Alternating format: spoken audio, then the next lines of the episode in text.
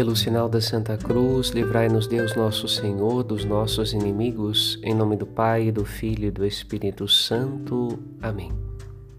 O chamado Concílio de Jerusalém, relatado na primeira leitura dos Atos dos Apóstolos, será o limiar do caminho da nova religião fundada por Jesus. O que é necessário para ser cristão? Ou ainda, para ser cristão, é antes necessário submeter-se às práticas da religião judaica? Com sabedoria, os apóstolos afirmarão a religião fundada em Jesus Cristo, videira verdadeira, como um caminho novo, independente.